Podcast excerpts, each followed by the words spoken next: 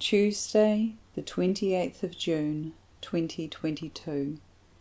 New Zealand's border regulations updated. From the 1st of August, New Zealand borders will be open to everybody who has the right visa. New Zealand borders have been closed to avoid increasing COVID in our country. Gradually, the border has opened to a limited number of people.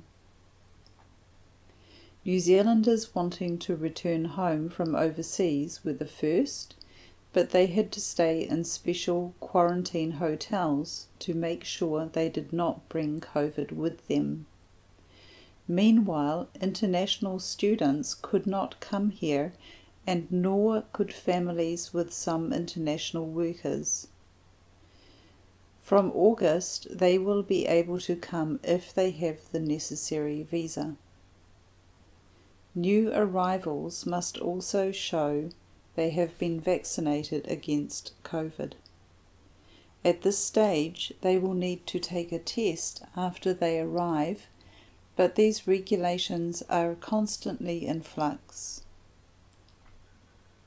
People from the Pacific Islands will now be able to come here. Many Pacific Islanders live in New Zealand, and they have family members who want to join them. Some workers from other countries have come here without their families. These families may be able to come here also. International students will also be welcome. English language schools, which have had to close over the last few years, will now be able to open. University students from other countries will now be able to come here. Some international students enrolled in masters or other higher educational programs have had to study online, and they can now plan to continue their study in New Zealand. Tourists will also be welcome too. This will be good news for hotels and towns which have welcomed tourists in the past.